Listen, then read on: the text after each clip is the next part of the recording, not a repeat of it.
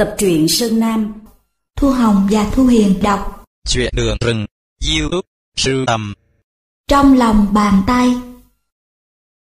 Từ 7 tháng qua, Bạch lấy làm thỏa mãn vì đã được đổi nghề. Chàng nghỉ dạy học, đến làm thơ ký cho nhà máy xây lúa gạo Hiệp Hưng. Cách tỉnh lỵ chừng 20 cây số.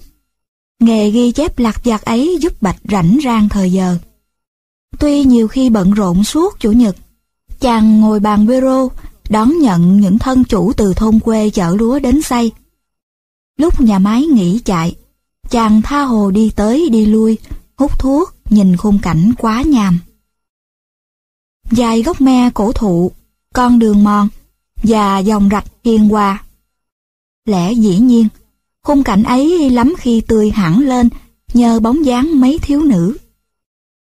Bạch mở học tủ, đem ra bộ truyện phong thần và quyển sách coi chỉ tay. Chàng lựa chọn, rồi quyết định.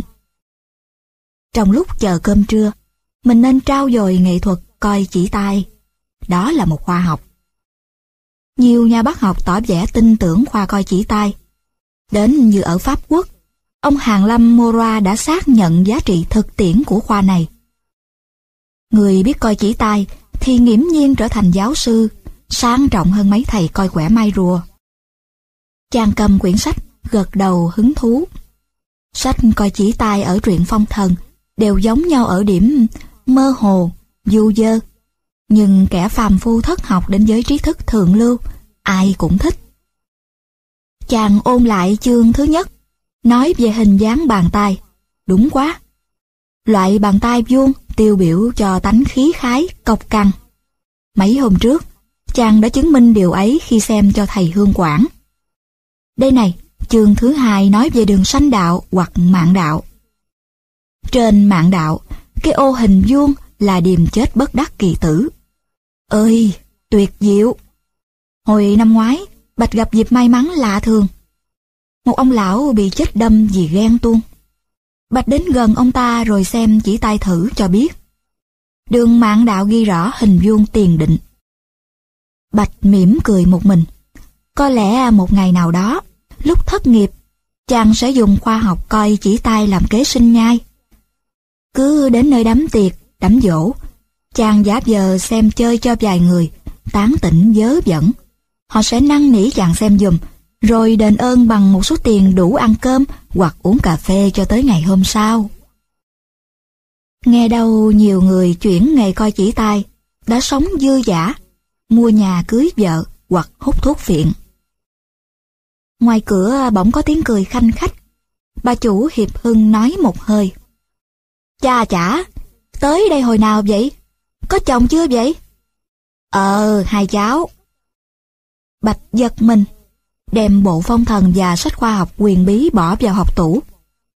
Mỗi khi bà chủ Hiệp Hưng gặp quý khách, Bạch hiểu mình nên đi nơi khác để bà tiếp chuyện riêng. Trước khi quay mặt đi, Bạch liếc nhìn. Đẹp quá! Tất cả ba mẹ con. Người mẹ tuổi non 40, hai cô gái cỡ 17-18 xuân xanh. Lạ thay, người mẹ vẫn trẻ về hình thức. Thoạt trong qua, ngỡ là ba chị em. Bàn nãy bà chủ Hiệp Hưng lên tiếng hỏi có chồng chưa vậy? Điều ấy khiến Bạch vui mừng khôn xiết. Rõ là người mẹ ấy đã có chồng, nhưng giờ phút này sống ly thân. Bạch được quyền yêu thầm, chiêm ngưỡng người bạn của bà chủ. Người mẹ bước vào với hai cô con gái, Bạch vẫn đứng lấp ló xem. Bà khách chào hỏi vài câu qua loa. Mới tới hồi nãy, giờ tôi tới đây thăm chị. Sao? Hổm rày làm ăn thế nào? Bà chủ Hiệp Hưng đáp. Ngày mưa tháng gió, công việc nhà máy cũng nhờ trời mà phát đạt hơn mọi năm. Rồi hai người bàn bạc rất lâu về những người bạn riêng của họ. Bạch bực bội vô cùng. Nàng tên gì? Đã có ai ghé gắm chưa? Chàng thả hồn theo giấc mơ riêng tư, quả tim nhảy thình thịch trong lòng ngực. Môi nàng đỏ lợt màu qua anh đào, lúc nói cũng như lúc cười, đôi má để lộ hai lúm đồng tiền xinh xắn. Chàng giả giờ đi qua đi lại phía sau nhà để ngắm kỹ hơn. Tuy đê mê, chàng vẫn đủ trầm tĩnh để làm bài toán. Con gái lớn chừng 17 hoặc 18 tuổi. Nghĩa là người mẹ vào khoảng tuổi 36. Thí dụ như nàng có chồng vào tuổi 18. 18 cộng với 18 là 36. Chàng mỉm cười. Nhủ thầm rằng năm nay mình 34 tuổi, nhỏ hơn nàng 2 tuổi. Gái hơn 2, trai hơn 1. Cô khách của bà chủ Hiệp Hưng bỗng nghiêm mặt, nhìn vào phía Bạch. Quảng hốt, chàng dây một bên. Cô khách hé môi, trong một thoáng, Bạch nín thở. Trông chờ cho nàng hỏi là chàng ló mặt ra để làm quen với người đẹp. Hỡi ôi, làn môi xinh xắn và đôi má đồng tiền ấy. Lại nói qua chuyện khác. Hồi nãy ghé nhà cô X, vui ghê. Lâu lâu tới đây một lần, ai cũng quở sao tôi chưa chồng. Bà chủ Hiệp Hưng nói, Bền gan như chị, giỏi thật. Nhớ hồi nào, mình học chung một trường. Bạch thở dài, vì cô nọ quá đầy đủ bản lĩnh. Nàng đã từng gặp quả tang hàng trăm chàng trai nhìn trộm như vậy. Nàng biết đè nén sự hãnh diện. Nhờ vậy, vẻ đẹp của tuổi thanh xuân muộn màng lộng lẫy, bí mật hơn. Bạch hơi thất vọng vì người đẹp đã xem chàng như một kẻ nhảm nhí. Chẳng có vẻ gì đáng chú ý hết. Chàng tự an ủi. Mình đừng có đòi hỏi nhiều. Thôi thì mình rút lui phía sau nhà. Nãy giờ mình đứng nơi sáng sủa mà người đẹp chẳng đoái hoài tới. Yêu được nàng, chuyện xa xôi quá. Nhưng bỏ qua cơ hội hy hữu này, liệu năm bảy năm nữa còn gặp người khác đẹp như vậy không? Như một thi sĩ thời tiền chiến đã cúi đầu mô tả một người đẹp trong cõi xuân muộn. Bèo nổi nước trôi, em vẫn trẻ. Cái già như sợ cái hồng nhan. Hai chữ cái tuy thô kệch nhưng được dùng đúng nơi, đúng lúc. Phía trước, bà chủ Hiệp Hưng đứng dậy đưa tiễn cô khách. Tan dở giấc mộng rồi. Bạch chạy theo, người đẹp và hai cô gái đã khuất ngoài cổng. Bà chủ Hiệp Hưng đến bên cạnh. Ủa? Thầy làm gì mà ngơ ngẩn vậy? Như kẻ trộm bị bắt quả tang. Bạch bẽn lẽn. Dạ, ai vậy bà? Bạn của tôi. Hồi nhỏ, học trường bà Sơ ở Sài Gòn chung một lớp. Dạ, cổ ở đâu? Chồng của cổ... Sao tôi không thấy? Cổ tên gì? Bà chủ Hiệp Hưng hơi bực mình. Cái thầy này, sao bữa nay rắc rối quá? Bạch yên lặng, trở ra đứng bên bàn bureau. Bà chủ như hối hận vì trót nặng lời với người làm công. Từ hồi lãnh việc đến giờ, Bạch tỏ ra siêng năng, tận tụy. Chẳng gian lận về tiền bạc lần nào cả. Bà cao mày, chợt cười giòn khi bắt gặp lần thứ nhì gương mặt thểu não của kẻ si tình giặc. Bạch đứng tần ngần, mất cả tinh thần, thở nhẹ nhẹ, im lặng như tiếc nuối chút hương thừa thoang thoảng mà mái tóc cô khách còn lưu lại. À, tôi quên trả lời. Cô bạn đó tên Theo, làm giáo viên ở Gò Quao. Cổ vui lắm. Bạch sáng mắt lên, nói thẳng những ý nghĩ ấp ủ từ nãy giờ. Chẳng lẽ chàng bị đuổi vì chuyện cô giáo theo? Bà chủ Hiệp Hưng xưa nay thường tỏ ra độ lượng. Khi thấy Bạch chọc ghẹo những bạn hàng đến xây lúa. Chàng nói nhanh. Trời, phải hồi nãy bà chủ giới thiệu với tôi. Giới thiệu để làm gì? Tôi đâu dè thầy tệ quá vậy. Thầy thiệt là túi tham không đái Bạch muốn cãi lại. Bản chất của tình yêu là sâu thẳm, không bao giờ có đái nhưng ngại làm phật ý bà chủ, chàng nín thinh. Bà chủ nói, an ủi. Tôi biết làm sao bây giờ, cô theo khó tánh lắm. Lát nữa cổ trở lại. Tình yêu khiến con người chủ quan, u mê trong cái thế giới bé bỏng, nhưng nó làm cho kẻ si tình vô cùng sáng suốt. Bạch nhớ tới sở trường của mình, qua coi chỉ tay, Chàng mở lời. Tôi muốn xem chỉ tay cho cô theo. Tôi mong bà chủ tạo hoàn cảnh. Được vậy, tôi... Thôi, đừng nói nữa. Được rồi, bữa nay tôi mới biết thầy là ma quỷ hiện chân tướng. Bạch nhận những lời trách mắng thân mật ấy. Chàng hỏi tiếp. Dạ, chừng nào cô trở lại? Lát nữa là chừng nào, thưa bà? Chừng nửa giờ. Thiệt, cái thầy này, dở hơi quá. Nói xong, bà chủ vào phòng. Ngoài này, Bạch ngồi hút liên tiếp ba bốn điếu thuốc. Hạnh phúc biết bao. Lát nữa, nửa giờ thôi, chàng sẽ có diễm phúc nắm tay người đẹp. Chàng khen lấy mình. Quả là một thời gian kỷ lục. Vừa gặp mặt là mình đã hưởng cái vui sướng, thơ mộng như có thi sĩ giải bài. Với bàn tay ấy ở trong tay. Anh muốn quên đi hận tháng ngày. Lắm kẻ si tình đa mưu túc trí mà vẫn chưa nắm được bàn tay người mình yêu. Mặc dù đã tốn công theo đuổi, tán tỉnh suốt mấy tháng trời ròng rã. Dạng tuế khoa học coi chỉ tai.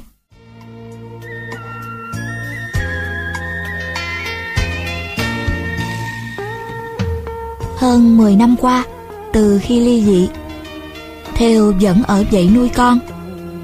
Đã nhiều nơi đến dạm hỏi, ngặt nàng chán ghét bọn đàn ông. Dường như bọn đàn ông lớn tuổi chẳng bao giờ nói thật. Họ chỉ thành thật khiêm tốn, tỏ vẻ đạo đức trong phút giây nào đó để Hồng chiếm đoạt quả tim nàng. Chừng xem kỹ, toàn là kẻ xấu. Nhất là bọn có vợ con đùm đề rồi mà còn đóng kịch ta đầy trẻ trung. Công khai ca ngợi luận lý phong kiến. Theo nhớ lần nọ, nàng gặp vị đốc phủ sứ tuổi gần lục tuần chống gậy. Ông ta nhắc lại câu ca dao để bào chữa cho trường hợp của mình. Thu thật với em, anh đã có vợ nhà. Vợ thì mặc vợ, anh xử quà thì thôi. Cách đây chừng hai tháng, Theo lại gặp một ông phán quá vợ chưa con. Ông ta hứa bảo đảm hạnh phúc cho Theo và lập tờ chúc ngôn để chia sẵn ruộng đất. Theo chưa dứt khoát nhận lời. Đôi khi, soi gương mỉm cười với bóng. Nàng chưa dám tin nơi nét hường nhan của mình. Người đẹp vẫn thường hay chết yểu. Nàng chưa chết, nàng còn yêu đời, lúc này chưa yêu thì đợi lúc nào nữa. Đêm đêm nằm lạnh một mình, nàng chợt nhận ra, sống kiêu hãnh với tuổi xuân là khờ dại. Kiêu hãnh trong cô độc có sung sướng gì? Chẳng khác bức tranh tố nữ chết cứng. Người đời ngắm xem bức tranh thiếu máu nóng. Ban nãy, theo đến thăm bà chủ Hiệp Hưng để thăm dò về cuộc đời chấp nối sắp tới. Bà chủ đáp, Tôi còn khổ hơn chị nhiều. Chồng tôi thường đi mua bán phương xa, mỗi tháng về không được một lần. Tôi hứa giúp ý kiến thêm. Chúng ta vẫn xem nhau là bạn thiết như hồi còn đi học kia mà. Theo trở lại thăm bạn, nàng vừa bước vào cửa, theo sau là hai đứa con gái. Bà chủ Hiệp Hưng đón chào, đưa sang phòng khách cho có vẻ trịnh trọng. Này chị Theo, ở đây có người xem chỉ tay hay lắm. Theo nghĩ ngay, tại sao không nhờ người đó tiên đoán cuộc tình duyên của ta với ông Phán như thế nào? Nàng nói khẽ. Ờ ai vậy? Coi trúng không? Vì thương xót kẻ làm công, bà chủ cố tình nói hơi sai sự thật. Người đó người em họ của tôi. Nó nghiên cứu dữ lắm, sách coi chỉ tài nó đọc hàng chục cuốn. Nó ít khi chịu coi cho ai lắm. Bà con ở vùng này khen nó, vì thỉnh thoảng nó nói rất đúng chuyện quá khứ vị lai. Theo mừng thầm, bấy lâu, nàng gian dở tình duyên chỉ vì thời giận, chứ đâu vì kém hương nhan. Nhiều cô bạn xấu xí, học dở, nhưng họ gặp ông chồng giàu sang, sống trong nhung lụa, trở thành mệnh phụ phu nhân. Nhiều bà vợ bác sĩ, vợ quan chủ quận kém nhan sắc hơn nàng, nên gặp ngay ông thầy coi chỉ tay để giải đáp điều đó. Bà chủ bước ra phòng ngoài gọi nhanh. Mời ông thầy vô. Nhưng Bạch đâu rồi? Bà chủ hơi giận. Rõ chàng thư ký si tình này là kẻ khôn nhà dạy chợ. Bạch lên tiếng. Đôi mắt giả vờ ngơ ngác. Dạ. Vừa gặp Bạch, Theo đưa bàn tay ra. Bạch hơi đau xót. Chàng nghĩ.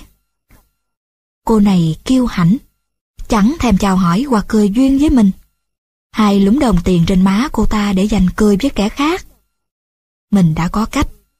Chàng nắm tay theo và khéo léo đè mạnh ngón tay cái vào lòng bàn tay nàng. Mấy ngón tay búp măng bỗng co lại vì nhột. Theo trợn mắt. Coi tay này hay tay kia cậu? Bạch cười thầm. Nàng gọi mình bằng cậu. Xem mình như đứa em khờ dại. Được rồi, mình sẽ trổ tài đem bao nhiêu kinh nghiệm ra để nói. Nói thật đúng. Không cần đến sách vở, mình phải loe để nàng xem mình là kẻ đủ tư cách để yêu nàng. Bạch nói nghiêm giọng. Dạ, coi đủ hai tay. Theo sách thì nữ hữu. Theo phương pháp Bắc Nam của giáo sư người Đức, thì tay trái thuộc về thiên mạng, tay mặt thuộc về nhân định. À, cô là người nhát, sợ ma. Theo giật mình. Thầy xem đúng. Bạch tuôn ra mở lý luận. Người sợ ma thì lòng bàn tay nhạy cảm. Hồi nãy tôi đã thí nghiệm. Bà chủ hiệp hưng cao mài. Cái tật ưa nói nhiều của Bạch có thể làm mất lòng người bạn. Nhưng bà chủ lo xa. Chàng giả vờ nhìn từng lằn nét trong lòng bàn tay của người đẹp lấy lệ. Người đẹp chờ phán quyết. Chàng vội ngẩng mặt lên. Hồi nhỏ, cô thường đau yếu. Nhờ phước đức ông bà, cô thoát nạn dễ dàng. Bà chủ Hiệp Hưng nhắc nhở khéo léo. Chừng nào cô theo khá giả? Bạch nói qua nẻo khác, để chứng tỏ là thầy coi chỉ tay theo lương tâm nhà nghề, tôn trọng khoa học. Xin lỗi, cô năm nay bao nhiêu tuổi? Theo đáp. 39. Từ 40 tuổi trở lên cô mới khá được. Cô có tài mà chưa gặp thời. Giờ đây hạnh phúc sắp đến kề. Theo nghĩ đến cuộc tình yêu dụng của ông Phán quá vợ. Nàng nhờ thầy. Cậu xem thử tôi sắp có hạnh phúc gia đình không? Bàn tay nàng xoay sở trong lòng bàn tay bạch. Chàng như bay bổng tận cung trăng. Nhìn thẳng vào mắt theo. Nàng thẹn thùng vì chuyện ông Phán già. Nhưng chàng thì ngỡ nàng có lẽ bắt đầu yêu. Chàng nói, hạnh phúc gia đình rõ rệt quá. Dưới chân ngón trỏ của cô nổi lên chữ thập. Chắc không ông? Chắc lắm. Đảm bảo đúng 90%. Thí dụ như bàn tay tôi, cái chữ thập đã hiện từ lâu. Tôi đang chờ một thứ hạnh phúc tương tự. Cô xem thử. Theo trở bàn tay để đóng vai thầy bói, Bạch cảm thấy nóng bừng khi người đẹp sờ vào tay chàng. Tay cậu tốt quá. Ờ, sẵn dịp tôi hỏi luôn. Cậu nhắm chừng nào tôi có tiền vô?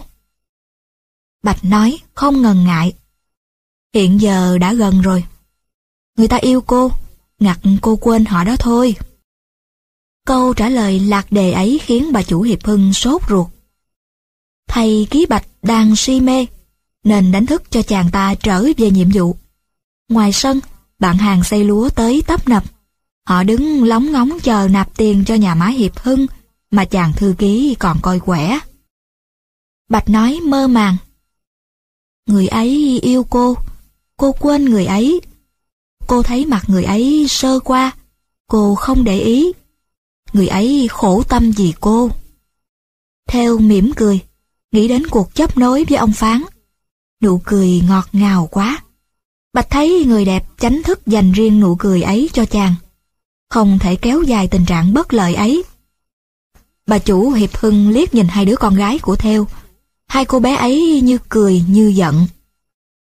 Bà chủ hạ một câu. Cậu Bạch à, cô Theo sắp về nhà ông Phán X đó. Nãy giờ cậu đoán đúng quá. Như bị sét đánh, Bạch buông tay Theo ra. Thiệt vậy hả cô? Theo cười bí mật. Đời này thiệt cũng như giả, giả cũng như thiệt. Rồi nàng đứng dậy, cảm ơn Bạch. Bà chủ Hiệp Hưng đưa theo đến tận ngoài cổng. Hai người nói chuyện rất lâu, vỗ vai nhau, cười từng chập, giọng cười trong trẻo như của hai nữ sinh thuở nào. Bây giờ Bạch mới thấy chua chát. Té ra lúc nãy, người đẹp không có cảm giác gì ráo khi đặt bàn tay vào lòng bàn tay chàng. Tình yêu chẳng bao giờ nở được khi bên này rung động, nhưng bên kia thì lạnh nhạt. Nàng xem chàng như một tên thầy bói, cũng giống như nàng đưa bàn chân để cho thờ đóng giày. Thế thôi. Bỗng dưng, Bạch nảy ra ý tưởng. Phải dẹp nghề, đốt tất cả sách coi chỉ tay. Khoa học ấy giả dối. Trong lòng bàn tay người đẹp đã có đường trí đạo khá dài chạy xuống phía cườm tay. Đó là dấu hiệu của kẻ rộng lượng, nhiều tình cảm. Căn cứ vào đường chỉ ấy, chàng đánh bạo dò xét tim nàng. Nhưng trật rồi. Nàng ác nghiệt quá. Bạch đi tới đi lui, bắt cỡ thầm. Gián bài xem chỉ tay này quả là do mình bài ra để gây khổ cho mình. Chẳng hiểu người nào xưa kia bài ra xem chỉ tay. Vô lý quá. Chàng đã xem lòng bàn tay của nhiều con khỉ. Nó cũng có đủ tâm đạo, trí đạo và chữ thập hình tam giác. Còn ốc tai, đường du lịch. Kìa, người đẹp sắp sửa rời cổng. Nàng cười, dây lại như cúi chào. Cúi rất khẽ để chào Bạch. Bạch thở dài. Mơ hồ quá. Vẻ đẹp sắc bén của nàng đã vượt thời gian như bức tranh tố nữ. Nàng tố nữ ban bố đồng đều nụ cười cho tất cả mọi người. Ý nghĩ lẩm cẩm ấy vẫn chưa đem lại sự bình thản cho Bạch. Cái máy xay ở bên cạnh chạy ầm lên. Bà chủ Hiệp Hưng nói ác tiếng động cơ. Thầy lo làm việc đi chứ. Máy chạy rồi. Thủng thẳng rồi tôi định liệu cho. Dường như thầy giận ai điều gì á. Bạch ngoan ngoãn cầm viết. Chàng muốn trả lời với bà chủ một câu, nhưng chưa dám thốt ra, sợ mất sở làm. Tức quá, quả tim tôi là cái máy cũ xét, nhưng nó vẫn chạy rầm rầm. Tiếc cho cái máy yêu đương của ai kia còn tốt quá, đủ xăng nhớt mà chết im một chỗ.